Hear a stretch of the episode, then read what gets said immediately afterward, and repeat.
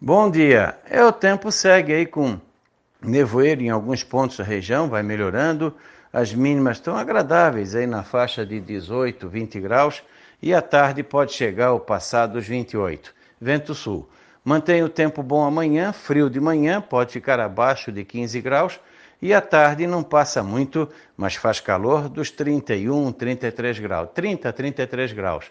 E a tendência é que a gente tenha aí condições de tempo uh, com pouquíssima chance de chuva hoje, pouquíssima chance de chuva no, na, na, quinta, trovada, né, no caso, na sexta também. Sábado e domingo pode ter pancadas isoladas à tarde e noite. Na, na sexta-feira já pode chegar uns 34, 36 graus, sábado também, domingo um pouquinho menos, mas bem abafado.